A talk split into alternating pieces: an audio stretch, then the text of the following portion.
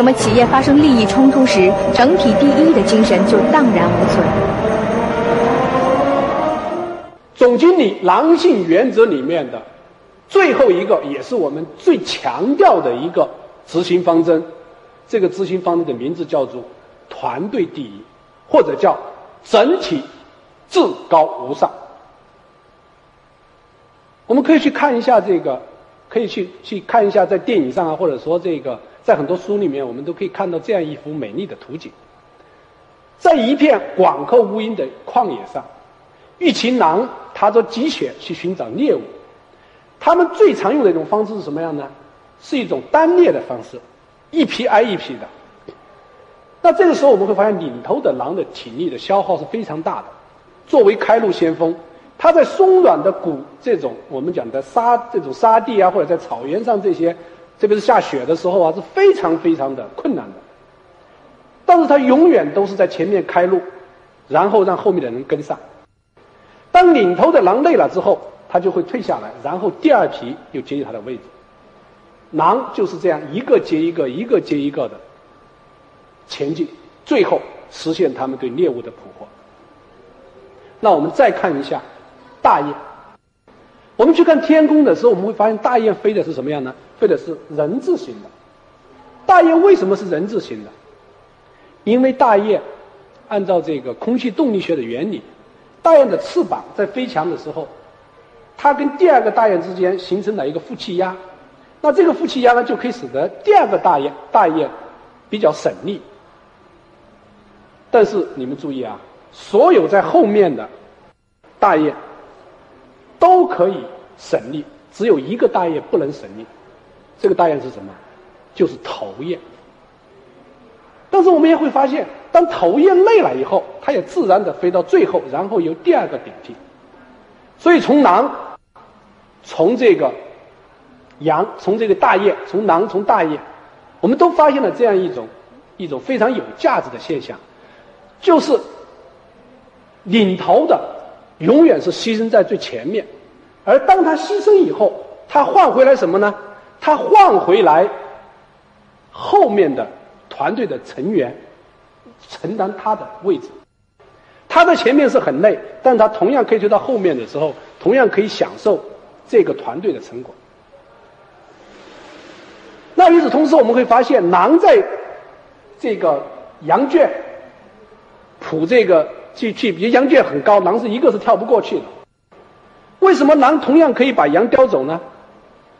后来这个这个养羊的发现，狼会采取叠罗汉的方式，就是一个叠在下面，另外一个会踩着它的背跳进去，然后把里面的羊吃掉，再从里面跳出来。大家发现没有，就是强大的团队，狼像这种团队，强大的团队，飞得最远的团队大雁，都有一个共同的特点。这个特点是什么呢？就是领导，做领导就一定是第一个牺牲，就是排在最前面的人是第一个牺牲的人。狼是这样，大雁是这样，就排在最前面的就一定是牺牲在前面的。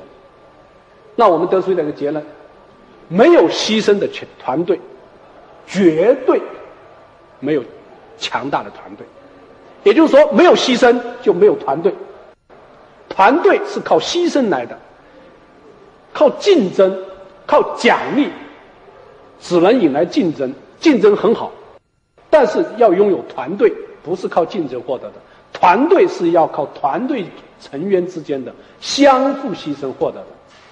领头的领导一定是牺牲最大的领导，而这个团队之所以强大，是因为当领导牺牲之后，他可以获得回报。回报就是他退后之后会有人接替上来承担他的角色。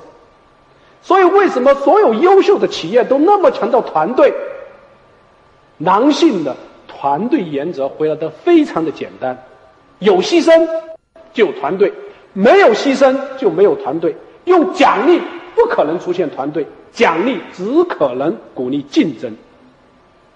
当然我们讲了竞争很好，可是可是我们讲，我们更需要内部团结一致，向一致对外的竞争。这样的竞争才是我们真正最强大的地方。所以狼之所以如此强大，它不仅表现在它的牵涉，不仅表现在它去对羊这样羊圈的这样的叠罗汉，还表现在他们在大规模进攻的时候，它有正面的进攻，有侧面的进攻，有背后堵截的，有这个我们讲的去打外围的。所以这个时候，我发现当狼群一旦去把一把它的猎物包围的时候，它往往是一个强大的团队在作战。那这个时候我们发现什么呢？狼之所以强大，就是因为他们在过去跋涉的时候，他们的团队领导愿意牺牲，这就使得他的成员相信说，既然领导都愿意牺牲，那我们也可以牺牲。我们今天牺牲以后，我们都可以得到回报。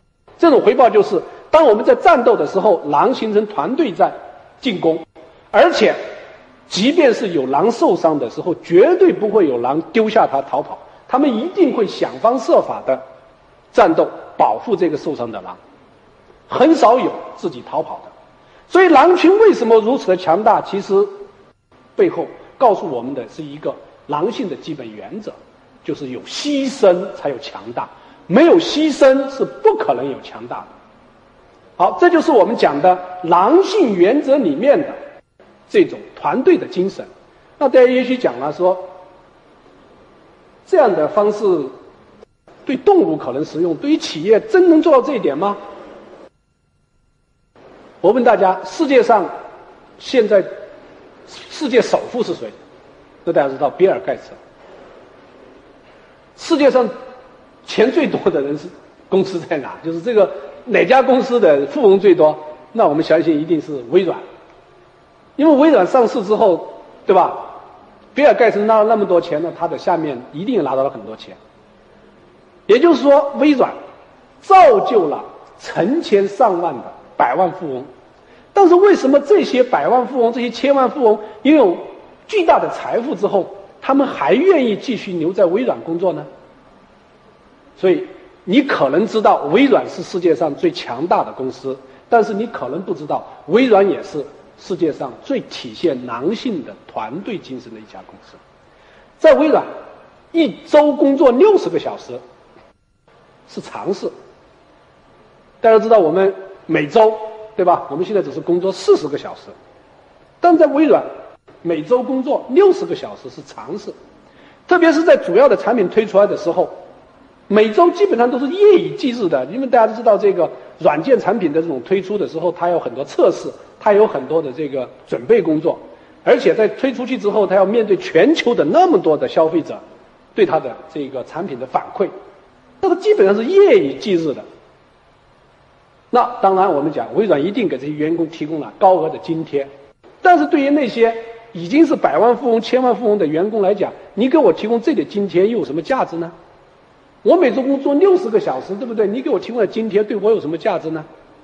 那么是什么神奇的吸引力，使得这帮百万富翁、千万富翁如此玩命的工作？答案只有一个，这就是完全超越了自我利益的团队意识。比尔盖茨在讲到他这个团队文化的时候，他的内心的这种欣慰啊，溢于言表。他说，在我们微软公司所形成的氛围是，你不但拥有整个公司的全部资源，同时你还能拥有一个使自己大显身手、让自己发挥自己才能的这样一个团队。我们强调我们每一个人都拥有主见，使得这种主见变成现实是什么？是靠我们的团队。所以我们的策略是什么呢？我们一向要聘用最优秀的人。要注意啊，微软在聘用的时候从来都有个口号，就是微软一定要去聘用那些最优秀的人，因为他认为最优秀的人才能出优秀的产品。但是微软又怎么讲呢？他说，我们的策略一向是我们聘聘用优秀的人，可是我们一旦把优秀的人聘用之后，我们就把权力、责任和资源一起委托给他们，让他们结成一个团队，使得他们出色的去完成他们的任务，实现他们的成果。这种团体意识在微软，我认为是它真正强大的原因。大家注意没有？为什么我们中国的软件业，我们中国的软件业发展不起来？要是论真正的软件人才，我们非都非常清楚，美国的，在美国做计算机、做软件的，相当多的都是中国人，或者说中国留学生到国外去，最佳的出路就是学计算机、编译软件。那就意味着中国人的聪明才智在软件业是可以发扬光大的。可是为什么中国的软件业到目前为止不像我们想象的那么好呢？原因就在于我们论个人，我们是很优秀的，但是大型软件的编织是靠团队，是靠项目管理完成的。如果没有大型的团队和大型的项目管理经验，这个软大型软件是不可能进行的。比如说 Win Windows 两千或者 Windows X P 的时候，微软基本是全世界微软的实验室和全世界微软的分公司都是在连线进行协同作战。他们基本上，大家去看微软的软件上面打印机的时候，你会发现常用的打印机都列在上面了。这意味着什么呢？就是他们在软件推出之前，他们基本上要把全世界所有的这些最常见的打印机都要拿来测试一遍。那你可以想象这个工作量有多大。这个背后是什么？这个背后就是微软的这种强大的团队力量。好，这就是总经理的六大执行方针。第一方针是什么？第一方针是黑白要分明，他必须清楚的知道哪一些是我们强调的，哪一些是我们反对的。第二，没有借口。没有借口的意思是说，我们要搞清楚企业和员工是什么关系，我们是一种价值交换关系。所以你不需要完成任务，你要完成结果。你播种了结果，你收获了成功；你播种了任务，你收获的是借口。第三，百分百的执行。百分百的执行意思就是说，我们真正能够取胜，是我们坚韧不拔的毅力，而不是所谓的聪明才智。所以哪怕是错的，我们也要坚持到底。第四是敬畏客户。敬畏客户的意思就是说，我们跟客户的关系，他们是我们的衣食父母。第五，行动就是硬道理。行动就是硬道理，讲的是没有行动就没有结果，只有行动才有结果。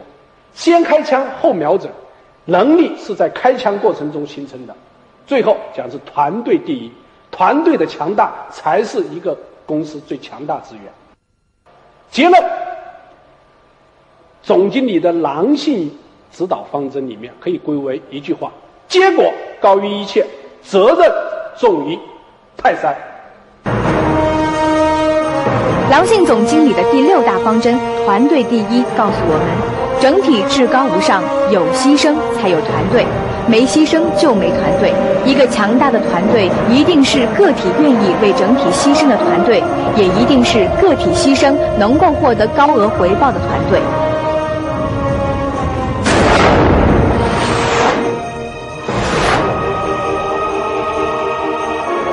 为什么我们那么强调团队的力量，但是还形成不了团队精神？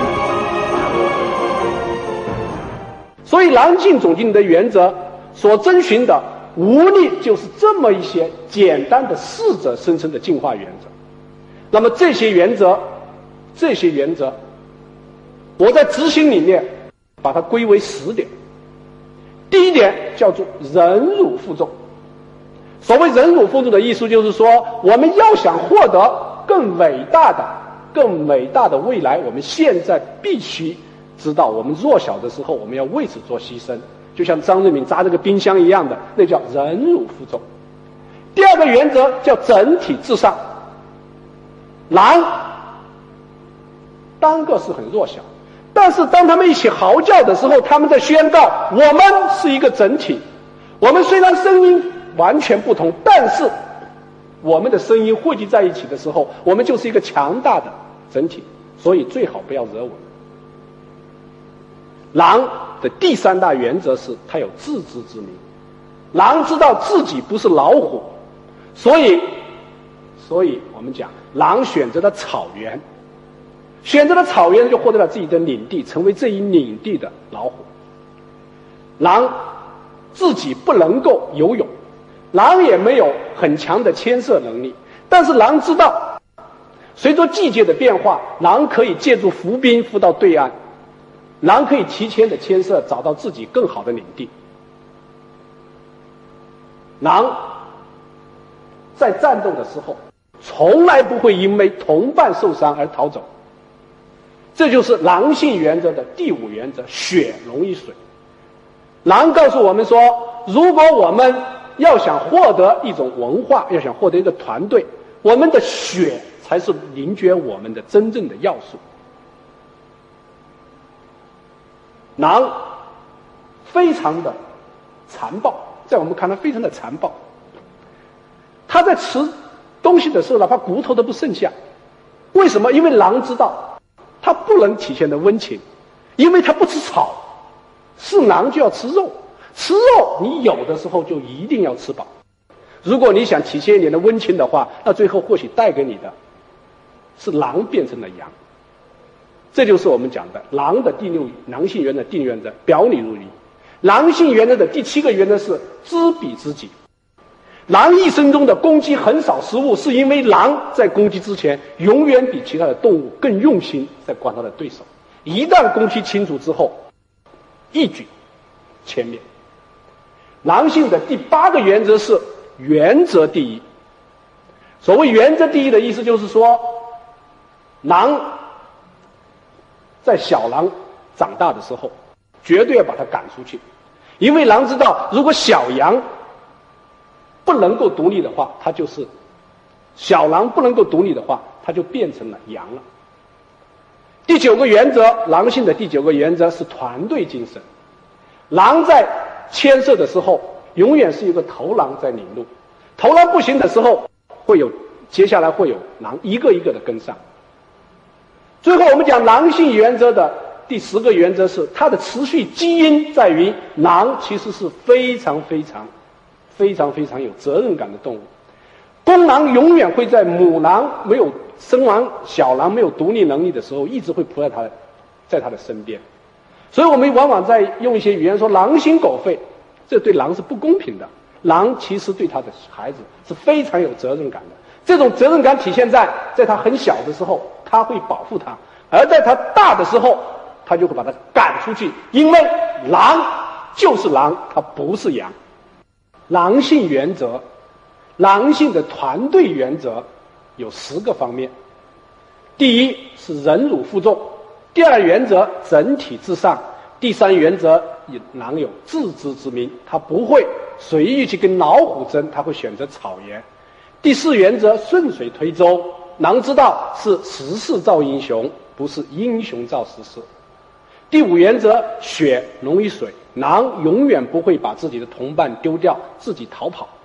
第六原则表里如一，狼就是狼，狼说我不吃草，我是吃肉的，所以我吃肉骨头都不会吐。狼性的第七原则是知彼知己。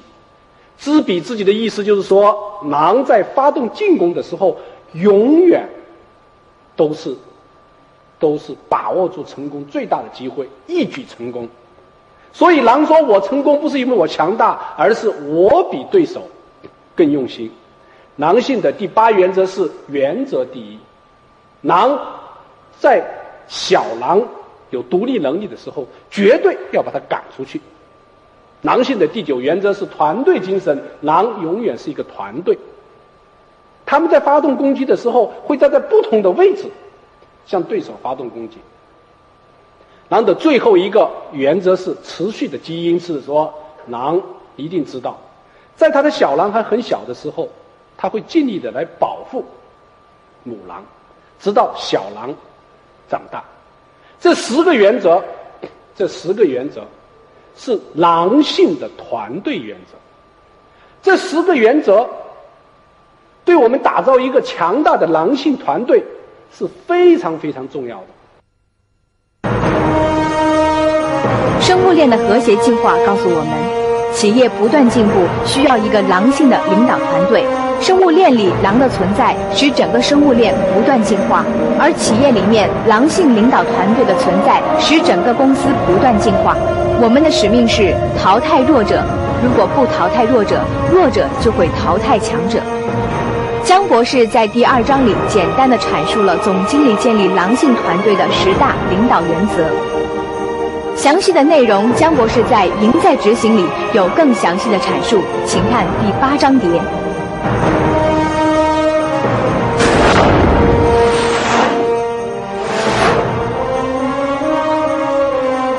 为什么中国企业家陷入了群体性的困境？如何突破？好，我们讲完了狼性总经理的六大执行方针，现在我们开始来看一下，作为一个狼性总经理，他必须学会把握宏观局势。总经理和一般员工最大的差别在什么地方呢？ 就是所谓的司机和乘客的关系。如果司机出问题了，全车的人都完蛋。因此，司机就不能像乘客一样的坐在车上，然后闭着眼睛睡觉，然后看看报纸。不对，司机在开车的时候，司机必须眼观六路，耳听八方，必须对整个车的人负责任。那么，我们说中国企业这样一趟列车。 来到了一个什么关口呢？它的未来会是一个什么样的趋势？我有三大结论。第一个结论就是关于中国企业未来发展的三个结论的第一个：中国进入 W T O 之后，宣布一夜暴富的历史到此结束。中国企业已经从资源、机会和关系为主的高速增长期，正式进入。 进入什么样一个时期呢？进入战略与执行为主的持续增长期。这句话讲的是什么意思呢？这句话讲的意思就是说，一夜暴富没希望了。过去的一夜暴富靠什么？靠资源。就比如说你搞定了某一个特殊的资源，对吧？比如说你你拥有土地，你拿到了一块好地，这不就是好的资源吗？给你一个好的这个进口权。 或者是好的什么矿山采矿权，你都可以一夜暴富。机会，比如有好的机会，你抓住了，你也可以一夜暴富。关系，你跟某某某有关系，这某某某把握着极大的权利，你也可以一夜暴富。就是过去这样一些增长方式，到此结束，到此结束。未来是一个什么样的时期？是持续增长时期。 持续增长时期的根本含义叫做战略和执行为主。战略和执行为主，战略和执行为主的意思就是说，战略是方向，执行是行动，这两个结合起来才有可能获得持续。这是第一大结论。中国企业未来发展的第二大结论是：中国进入 W T O， 同时也宣告企业家依靠市场。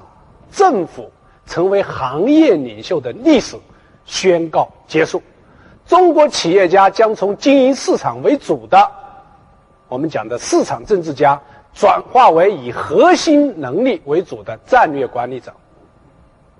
那我们去看一下，到目前为止最优秀的这批企业家有什么特点呢？我把他们叫市场政治家。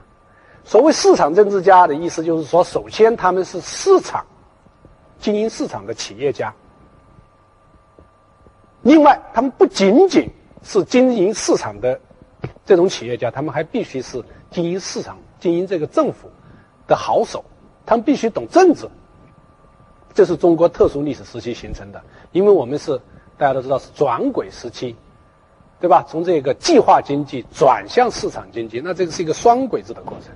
在这个双轨制的过程当中，企业家有什么特点呢？企业家特点就是一只手要抓市场，另外一只手要抓政治。